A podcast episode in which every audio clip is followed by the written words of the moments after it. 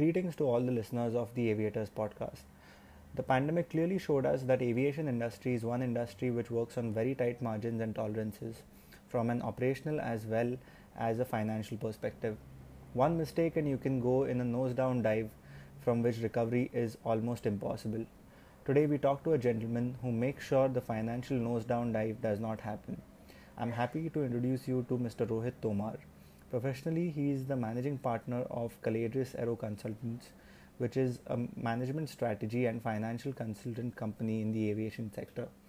He also mentors a lot of aircraft maintenance and repair startups and carries an array of knowledge of aviation finance. Welcome to the podcast, sir. If I have missed out on some of your job profiles, please fill me in and uh, tell us a little about yourself. Hi, thank you. Thank you, Mihir. Uh, well, that was a that was a uh, fantastic introduction. Thank you so much, and have uh, thank you mm-hmm. for having me here. Yes, uh, well, we so we are uh, Caladrius Aero Consulting. Uh, we started this company about uh, nine months back in India, mm-hmm. identifying the niche of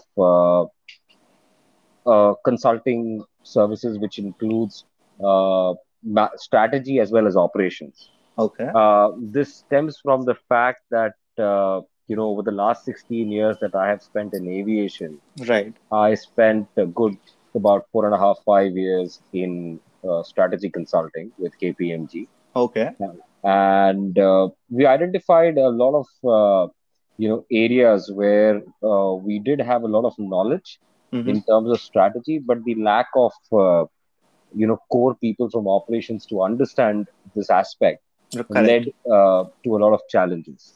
Correct. And uh, in India, I think we are coming of age. Uh, Indian aviation industry has uh, has always been uh, an industry which uh, you know has not sort of I would say matured up to the fact that you know consulting firms do provide a lot of value, unlike right. what you see in the US and the Europe. Correct. where consultants play a very critical role for aviation or airline companies not just to benchmark themselves or not just doing basic exercises Correct. but also developing long-term strategies using market intelligence i think mm. that's where the consulting that's where our consulting firm specializes in that is on market intelligence right. uh, we aim at providing not just information but uh, uh, I, I, would say it's more aimed at providing the knowledge bank uh, right. and, and an external view so uh, that's that's how we started this consulting firm. Uh, I was in Vietnam uh, almost one and a half year uh, as uh, the deputy CFO of Vietjet. Okay. An airline in in Vietnam, uh, almost same as Indigo in India in terms of their market share. Right. an listed entity, and I'm still an advisor with, advisor with them on the finance side, and oh. primarily focused on maintenance. Okay. Okay. So yeah i mean that's that's been uh, my journey here i started from the engine shop of air india so just like all other aviators my first experience in aviation was an engine, engine aircraft yeah, engine yeah, at right. air india right and once you're an aviator you're an aviator for life for so life for sure that's for it. Sure. I, I think um, just uh, a little bit from my side over here is I think if you have tasted the fruit of being in that field and the adrenaline that uh, that the, this field uh, offers to us. I don't think there is any industry uh, this is my personal opinion but i don't think there is any industry which will push you to your limits and test you or uh, test your brains and intelligence and everything uh, uh, to to this point which our aviation industry offers. So it's a great it's a great start and now whatever you're doing it's also this is something which is uh, the reason why, why i wanted you to uh, talk to us is because uh, as you said consultancy is not as mainstream when it comes to aviation in india right? For all the other industries that we have in india there are these consultants which know that have, have these kind of market st- uh, studies and know how the financial planning has to be done. But for aviation startups aviation mros there is um, it's not as popularly known. So it, this is something which um, in the eventual coming years, uh, this will be uh, a big thing. Um, so that's great, sir. Um, it's it's good to know about your background. This is a very. I just want to dive right right into the que- uh, questions. which I have for you. One of the basic question which I would want to know is the situation in the aviation industry right now is is pretty bad. We all know that. In the current scenario, if there is one, what do you think is something which is going to be the boom for aviation, or which sector in aviation is going to be the boom in the coming maybe two three years? Or if I have to invest, where do I invest? Sure. So I think uh, let me answer that question by saying that there is no better time to invest in airlines than today. Okay. Uh, we've no, I mean when I say invest in airline today, I'm referring to let's say those airlines which are currently in the market listed okay. at this point of time. Okay. Uh, it's a very sentimental driven business, uh, especially in uh, a lot of Asia Pacific region. Uh, the Americans and the uh, Canada market or the European market is still fairly more uh, calculative and mature. Correct. But what we do see is, uh, you know, the airlines' uh, share prices are low. Mm-hmm. there is a there is still a fairly you know some amount of optimism that is driving the market and the share prices. But the fact is that the airline valuations are at a pretty low right uh, which gives a very good opportunity for investors to pick up these stocks right and uh, i think the key point here is that you know you need to be very in the airline industry when you're picking up stocks we've seen what has happened with jet we've seen what happened with kingfisher right uh, and not just these two airlines in india but there have been airlines that have happened uh, on on on certain things that have happened with other airlines also across right. asia pacific right. so i think the key there is uh, you know understanding the the underlying uh, strength of the airline business and and who is good at it and who is not. I mean, it's a I think one thing that Indigo has proved to the world, uh, and and I mean at least in Asia side, but this has been followed right in Ryanair, Southwest, Americas. I think the cash position of an airline is the strongest negotiate negotiation power that an airline has. Correct. And uh, you know, unlike uh, what we, uh, uh, you know, opportunity in terms of growth, when you look at it, uh, the challenge that Indian aviation brings as compared to, let's say, a manufacturing or a production plant mm-hmm. is that it cannot have a steady, uh, you know, a year-on-year growth. You, you can't look at uh, if, so there is a certain level of efficiency improvement that you can bring into the business, mm-hmm. but unlike what happens in production where you know you can have so many factors which are beyond uh, a competitor's control it's not very easy for your competitor to shift mm-hmm. uh, you know if you're if you're a shoe factory or if you're a car factory you suddenly cannot you know shift one complete plant from one place to the other Correct. just because the other one is offering better incentives right but in the aviation industry with uh, you know the flexibility that the the various financial solutions have provided aircraft leasing you know you can lease an aircraft you have uh,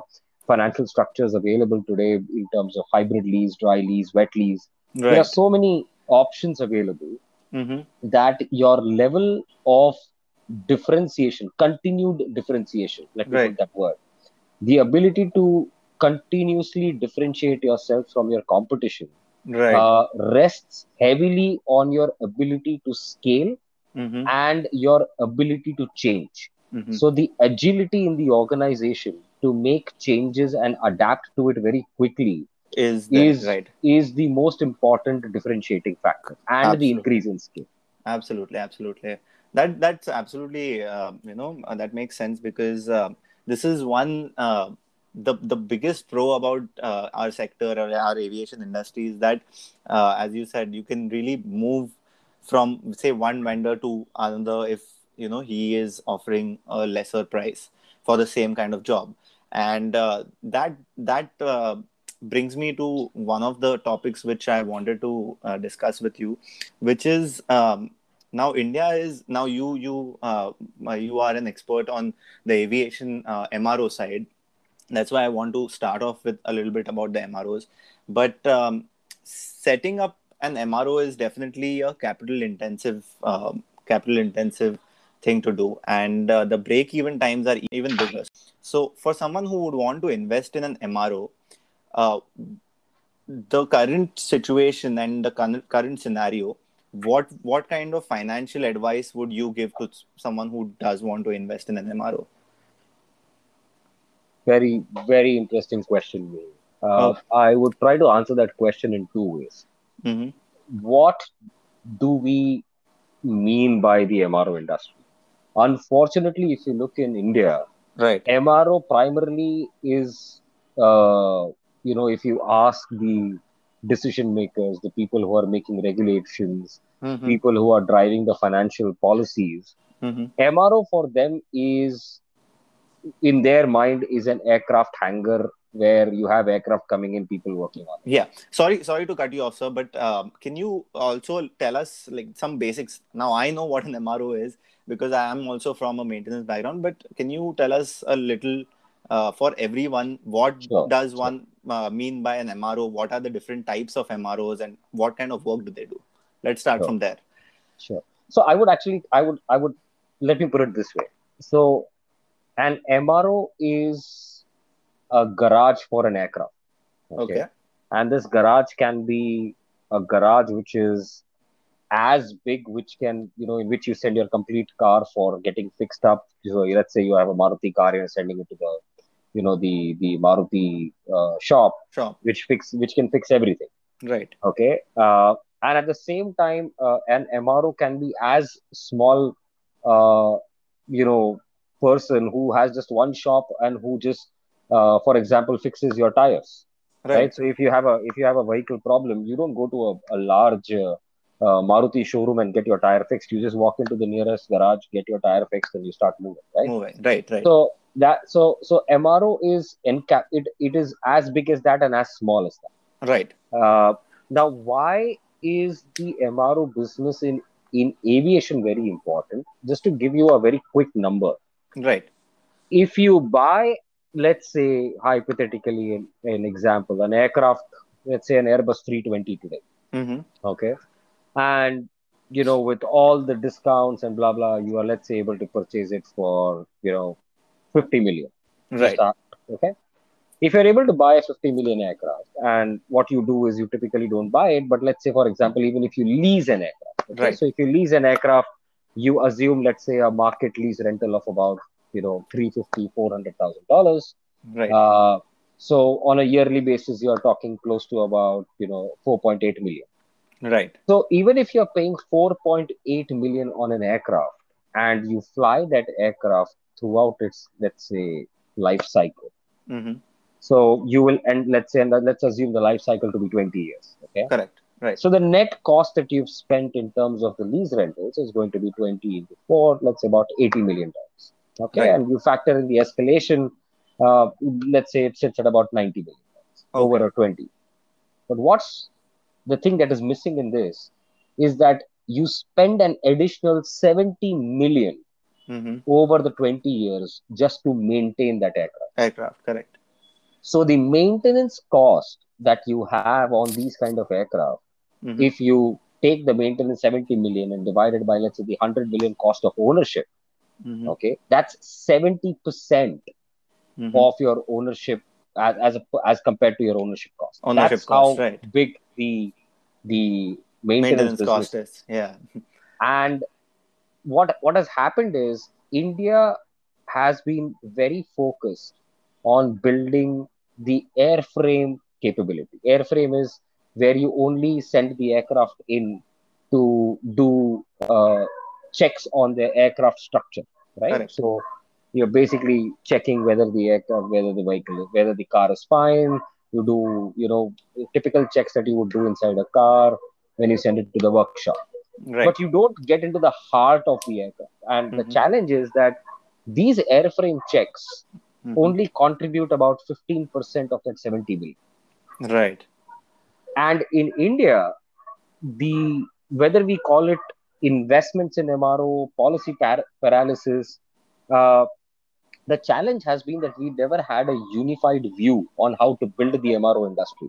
Unlike what you have in Singapore, what you have in Turkey, what you have in Malaysia, mm-hmm. uh, you know, all these guys, they built their first aviation policy in 1970. Correct. Okay. And it and what you see as Singapore as today as the largest MRO hub uh, in Asia Pacific, Mm-hmm. That's born out of a policy that was made in 1970, but mm-hmm. was constantly revised to tune up to what were they trying to aim to get to. Right. In India, the challenge with MRO industry has been that number one, the policies uh, have been uh, missing the objective.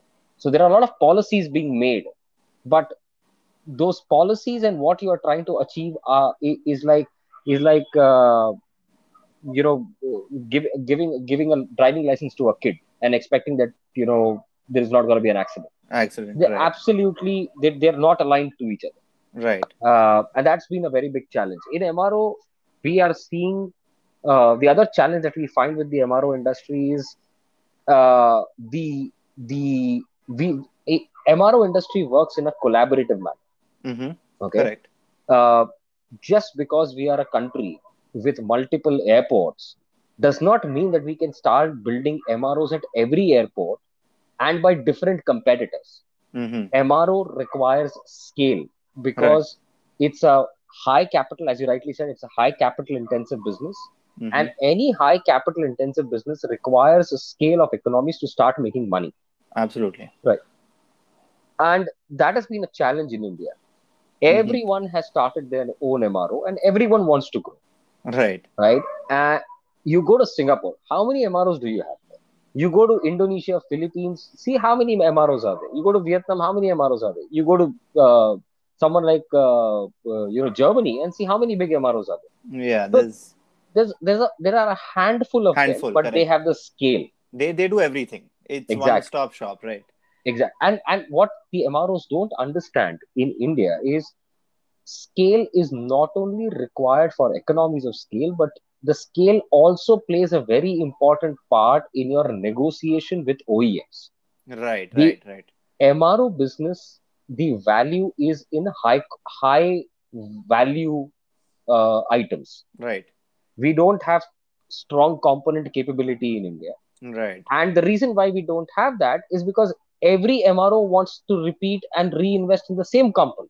Right. And from an OEM perspective, uh, an OEM does not want to create too many business players with the same capability. Right. Because it undermines his whole business model. Model, correct.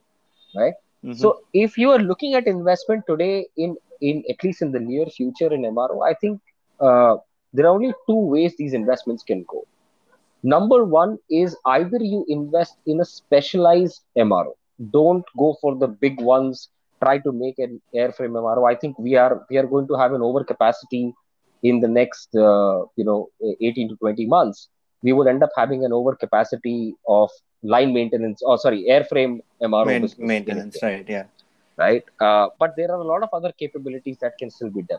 Right. You look at Air India, which has one of the best capabilities, mm-hmm. but they've never been leveraged. No mm-hmm. one has learned from it and gone out and built a private one. Right. But you need to build. Right. So I think uh, that is where the MRO there is huge opportunity, but the mm-hmm. opportunity uh, has uh, a value that the Indian businesses need to start understanding, and that's not just an issue with with uh, with MROs. It's also the basic underlying issue with the Indian mentality of doing aviation business, business right. where the egos are bigger than uh, the business fundamentals. Fundamental. Uh. You, we need to start understanding that consolidation is key mm-hmm. for providing returns to investors. Mm-hmm. And if investors don't see the returns, if the investors lose hope, right. you will not find future investments. We are uh, we don't look at the business from an investor return perspective we look at it from our own individual perspective. Perspective, right? That that needs to change. Correct. And um, that's very rightly said. And um, just on on what you said, I want to ask you another question related to the OEMs. Now, OEMs for whoever's listening, uh, the it stands for original equipment manufacturer. The basic understanding of what an OEM is Cessna is the OEM of a Cessna 172 aircraft, or Boeing is the OEM of a Boeing 777. Correct me if I'm wrong, but um, uh, that, that's what an OEM is. Now, what I want to know is, do you think uh, tying tying up with OEMs uh, by these by the Indian MROs eventually can also open a good global market for India? Because as of now, India does not stand a very big uh, uh, doesn't doesn't have a very big name in terms of a global MRO standing or um, in the world. India currently is not as strong when it comes to MROs. Do you think tying up with OEMs can open that up for us? Mir, you, you're touching a very sensitive subject. uh, now I'll ask you a question, Mir. Okay, let's go. say let's say you are the OEM of a you know an engine manufacturer, mm-hmm. a really right. big one, right? And last year you invested, uh, let's say, four hundred million dollars in Singapore, correct, to expand the capability of Singapore facility. Mm-hmm. And the business plan on which you made that four hundred million dollar investment mm-hmm. uh, in that business plan, uh, let's say 10, 15% or 20% of your yeah. Mm-hmm. Right. Would you invest another $400 million in India? Oh, yeah. So basically, what is happening, what I understand is the investments are already placed in these certain uh, countries and they are indirectly getting some kind of returns from India so then it makes no sense uh, to the OEM to again put the same amount of investment and make the same or maybe more to build from scratch uh, in India and you know get the same product uh, up and running. Uh, am I correct?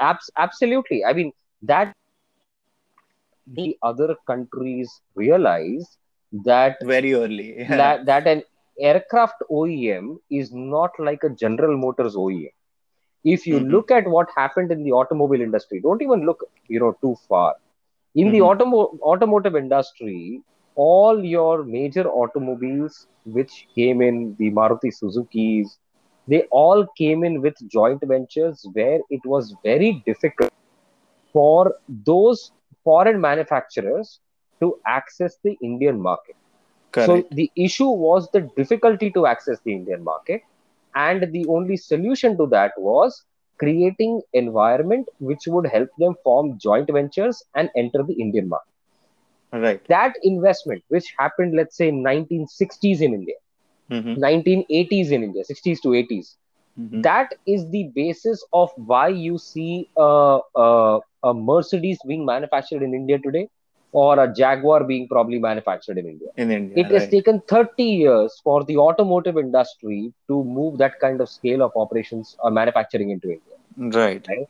But that's because the production and, and the consumption is very close to each other.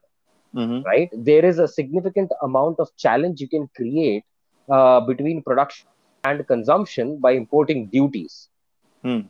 In right. aviation, you removed all the hurdles for foreign players to enter the Indian market because right. I sell the OEM sells an aircraft into India, mm-hmm. right?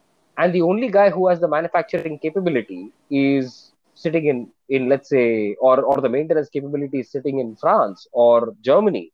Mm-hmm. You have no other option but to send it to him, right? Because you never developed uh, technologies, you never had the foresight uh, to uh, create strategies where you could bring them into India, and mm-hmm. the other countries just lapped up these opportunities. Opportunities, so, right.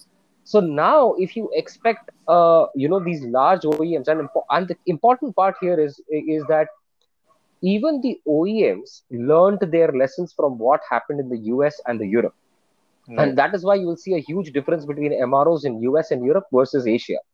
Right. US and Europe, you will see that there are a lot of players who have independent capabilities mm-hmm. okay uh, mm-hmm. where they can perform certain work which an OEM would typically do.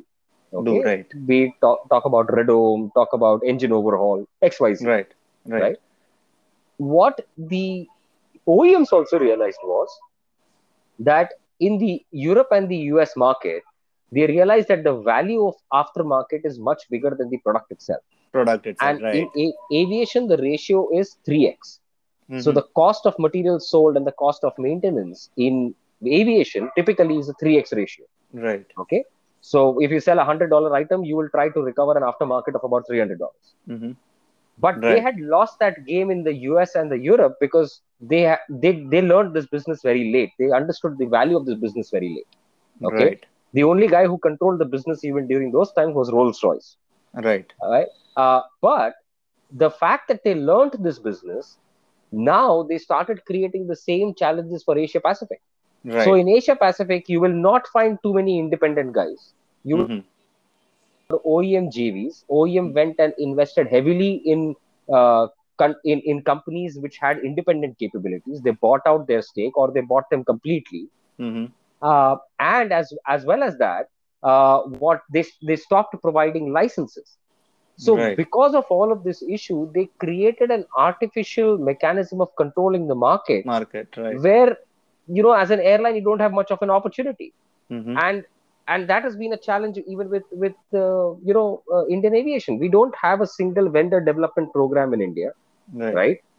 If you look at Singapore, if you look at Malaysia, there there have been vendor aerospace vendor development programs in place for the last 20 to 30 years right where the airlines are involved with the ministry of civil aviation of these countries in not only placing orders for aircraft but also uh, doing a vendor development right. Right? So while in india we talk about the 15% 20% growth in civil aviation over the last 10 years let's be honest about it. I mean it's only made money for some of the shareholders of the of of these companies Company, but it right. has not really driven it has not increased the value of mm-hmm. aerospace or aviation value chain in india.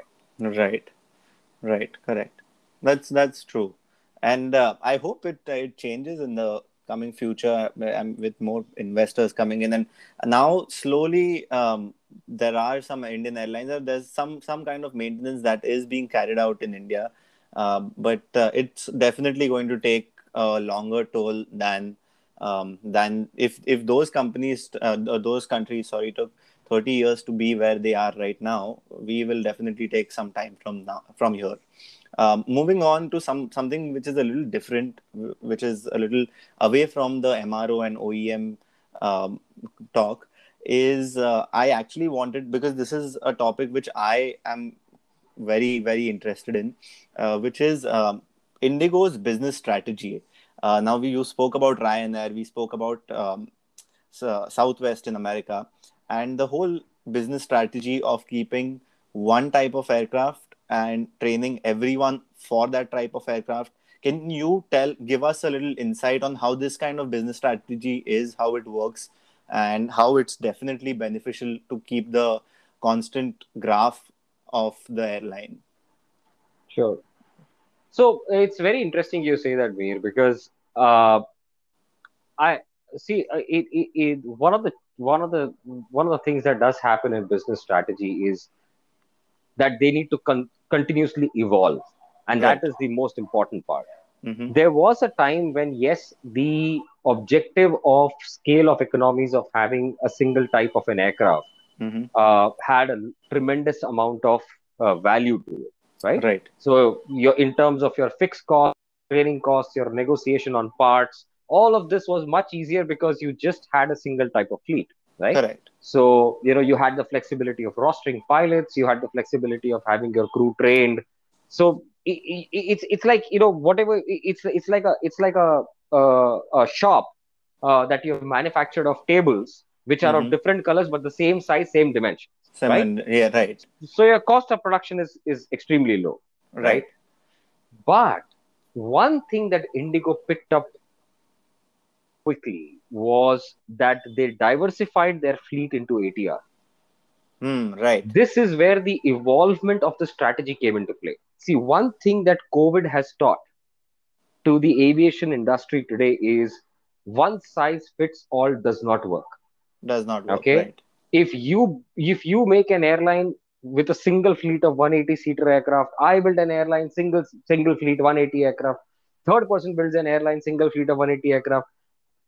Everyone is going to die. Die, right. Right, because there's just an overcapacity.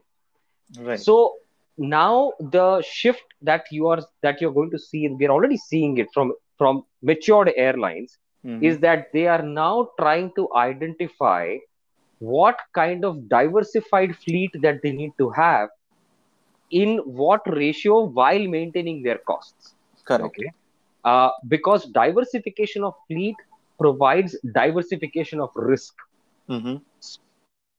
no one thought, you know, every I, I still know a couple of people who said, you know, why is SpiceJet getting into freighters? I know a lot of analysts said, oh, they, you know, they're going away from the LCC model, they're diversifying this and that. Right. But that freighter cargo capacity is what helped them during the COVID. COVID that kept them right? going because basically. Right, all right. of a sudden, absolutely right. Yeah.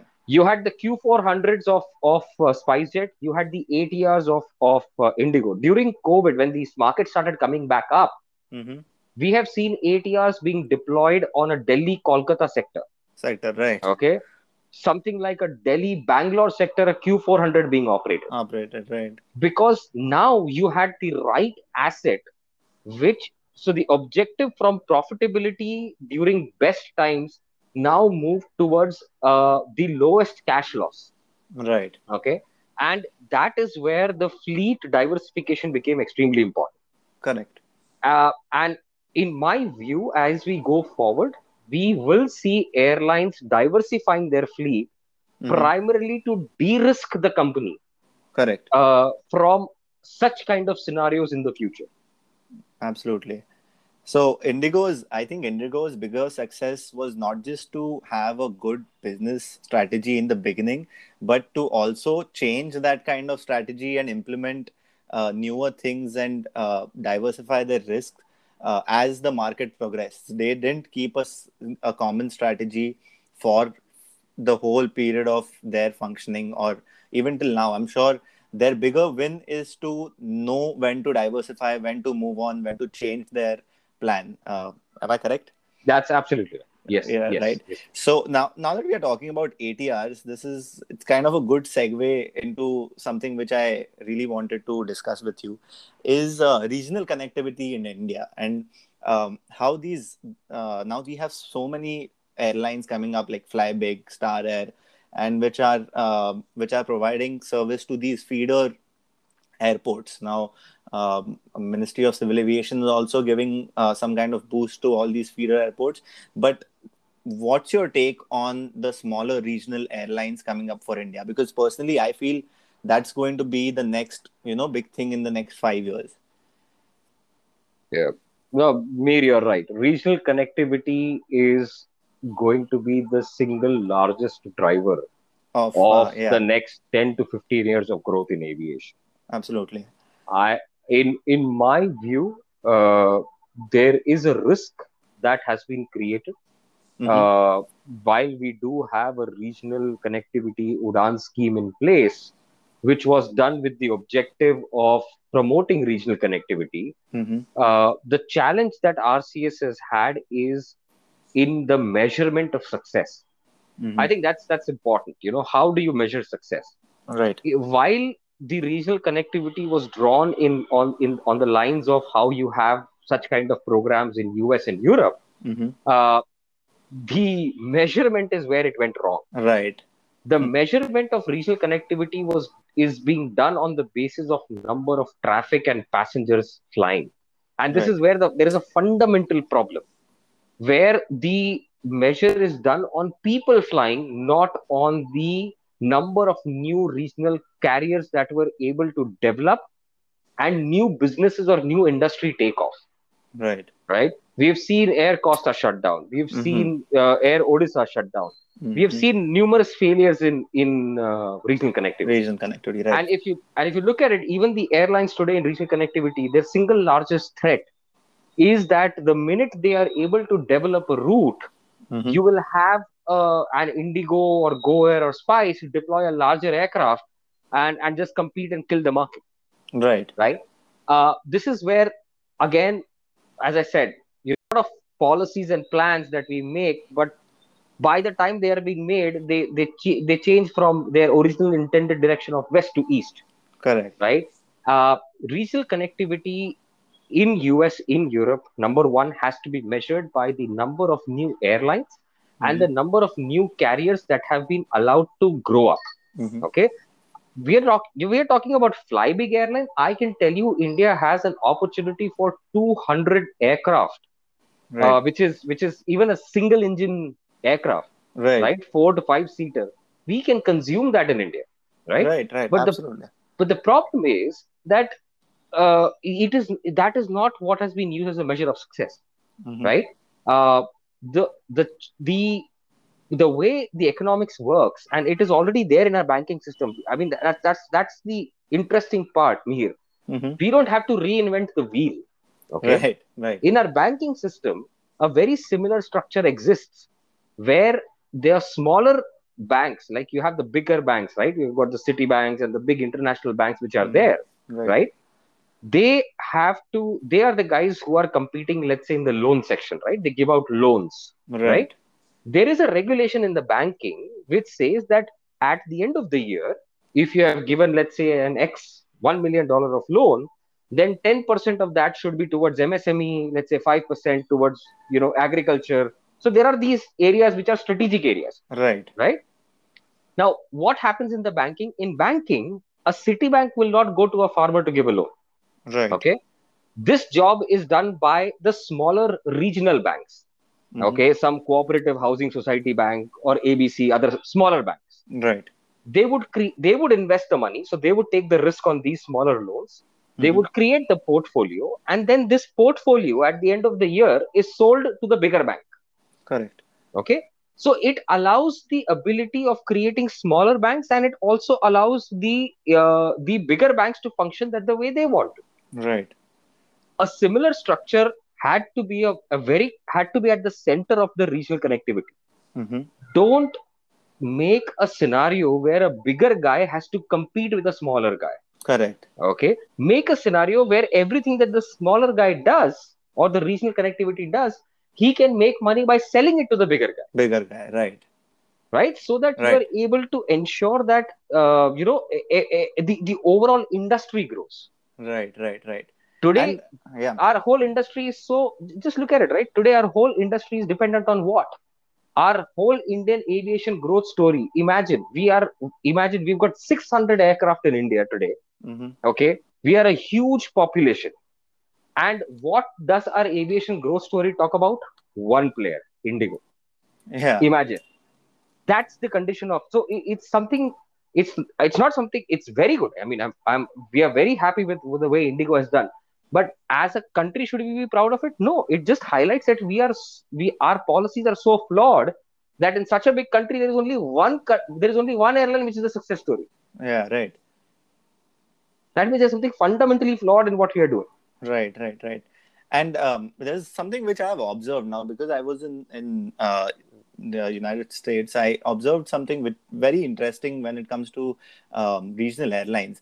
I saw a lot of the regional feeder airlines like say horizon air or um, and there are Correct. many many of these you know smaller commute uh, uh, airlines which eventually get bought over by the big fishes and technically at the end of it everyone is growing right yeah. um, which which i feel if that model is applied to the indian uh, indian system and indian uh, airline industry instead of uh, the bigger fishes uh, deploying a 320 or a, you know they're one of their aircrafts on the route to eat up the other airlines with the smaller airlines which are trying to come up um, i feel that's a better in as you said everyone grows in that way instead of you know one fish being the biggest fish and then everyone's just trying to be somewhere uh, under him so yeah See, that's I, that, that, yeah you're right now here's a very interesting point okay there, right. there, there are two more people to blame for this okay, okay. go on. in india number yeah. one are the consultants yeah. okay because we we paint everything with the same picture right. okay okay right. Number two is, as you rightly said, right now, I'll, I'll take an example from what you said. These smaller aircraft, which today, let's say, you're talking about Horizon Air, these airlines, which generally had the CRJs uh, mm-hmm. till some point of time. But if you go back the history a little bit, before the CRJs, they, they had those propeller aircraft. Right, right. Those runways w- provided the biggest competitive advantage. Okay, mm-hmm. look at the cost of regional connectivity let's let's be realistic about it okay right in the name of regional connectivity we have upgraded majority of airports across india to mm. handle under the name of regional connectivity to handle up to a320 right right in us there are a lot of airstrips which mm-hmm. have not been developed till today which can handle a 320 right, right in that scenario, there is a competitive advantage that a regional operator has where he oh. can deploy a smaller aircraft because he mm-hmm. knows the bigger aircraft cannot come. Right. In India, under the name of regional connectivity, if you just look at the economics per airport, we we've complete we have almost uh, we, I keep reading it everywhere. I think we have done about 60 or 70 airports upgradation, right? Right. right. Per, per airport, it would take about 50 to 60 crores for the upgradation to handle a 320, and then you expect regional connectivity with an ATR. Right, right. Yeah. I mean, what logic? Yeah, you got yeah. you invest 50 crores into an upgradation of a facility, right? Right. Uh, then you have a regional connectivity aircraft landing into this airport. Mm-hmm. Okay. You have you have given free the landing charges, the parking charges are waived off, and you've got tons of benefits into it. Right. The maximum number of air the maximum number of flights some of these airports see are, are two to 3 mm-hmm. right? Mm-hmm. Even if an airport earns 10,000 rupees, 20,000 rupees per flight. Mm-hmm. How much time do you think it is going to take for him to recover the 50 crores? Right. That's... So it, it's it's ridiculous. It's ridiculous. But yeah, yeah. That that is where the challenge is. There is a huge market in India, but you you are slowly slowly killing all the possibilities of your own business model that you created that you wanted to survive. Right. So that's it's like the solution and the problem are kind of you know interaligning with itself. And uh, we where we try to tell people this is the problem that's where the uh, solution also lies and vice versa. So so there's not much uh, let's let's hope uh, it's for the better future i guess.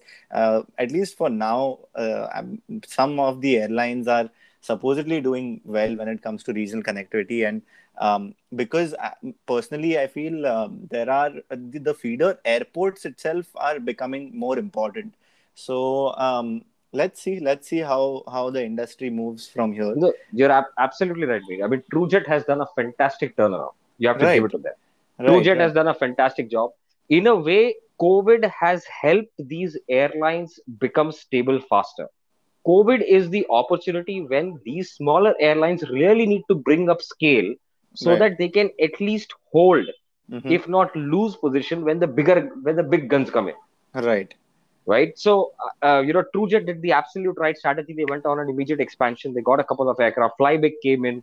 Mm-hmm. I think I think these the the the best utilize the best utilization of the COVID scenario for the smaller airlines because they're not bleeding too much money is right. that is that get more aircraft make sure that the aircrafts are available when the covid comes out so that you have enough capacity mm-hmm. to fortify wherever you are operating from. Operating from yeah yeah. You you can so what i i mean metaphorically if you see they have built the uh, underlying uh, structure that requires to be uh, built uh, that requires to be built for a solid airline. And it that it's just they are waiting for an opportunity to use these routes that they already have when the numbers go up so Correct. if if they can make uh, if they can make their business run in the current situation i'm sure when the numbers go up uh, it's just going to it's going to multiply exponentially exactly. so uh, let's let's hope for the best um, yeah. one just just one last thing is for uh, some current affairs now goair has rebranded itself as go first and they are also launching their ipo uh, what's your take on that? What What do you think about their IPO? Uh, as an investor, do you think it's a good investment? Um, can you share some of your thoughts on it? Sure, Mir. I think, in in my view, I think Goair is a is an airline which survived against the odds, right. uh, and uh, their primary reason of survival was when things went bad they were relatively smaller in size, which enabled them to control their cash flows. Mm-hmm. Uh, I, I, think for I, I, I, you know, this whole go first, I think that's a good exercise to do as a as a rebranding and trying to and and uh, you know uh, the CEO, I think Ben, he's trying to position the company as a as a ULCC, right? Right. Now, uh, which is good. I mean, it's it's good as a marketing campaign for mm-hmm. investors. I I think there is and that is the reason i said at the start right you know that, that investors know that this is the right time to invest because the market can only go up from here it can't go mm. down right, right? absolutely uh, i mean we're already at that at that scenario yeah. right uh, GoAir as a as a company has survived the odds and does have the backing that is available. That if it is required, it can get that capital. Mm-hmm. Uh, I think the challenge for GoAir is going to be, uh, you know, dethroning Spice, uh, because with Spice and Air Asia India uh, growing their fleet, right? Mm-hmm.